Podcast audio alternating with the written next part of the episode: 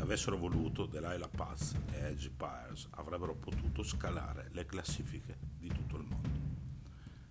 Invece, dopo il debutto prodotto da Brendan O'Brien e distribuito da Sony nel 2014, i Last International hanno preferito tornare a incidere per etichette indipendenti per preservare le loro vedute politiche e il loro essere profondamente attivisti fuori e dentro il palco. Nel 2019 è arrivato il secondo album che non ha ottenuto il successo del primo, ma il gruppo ha continuato ad andare avanti, arrivando ora alla nuova, splendida 1984, dove una volta per tutte esce fuori, potente e seducente, la voce di Delilah, ovvero una delle migliori voci femminili di questi.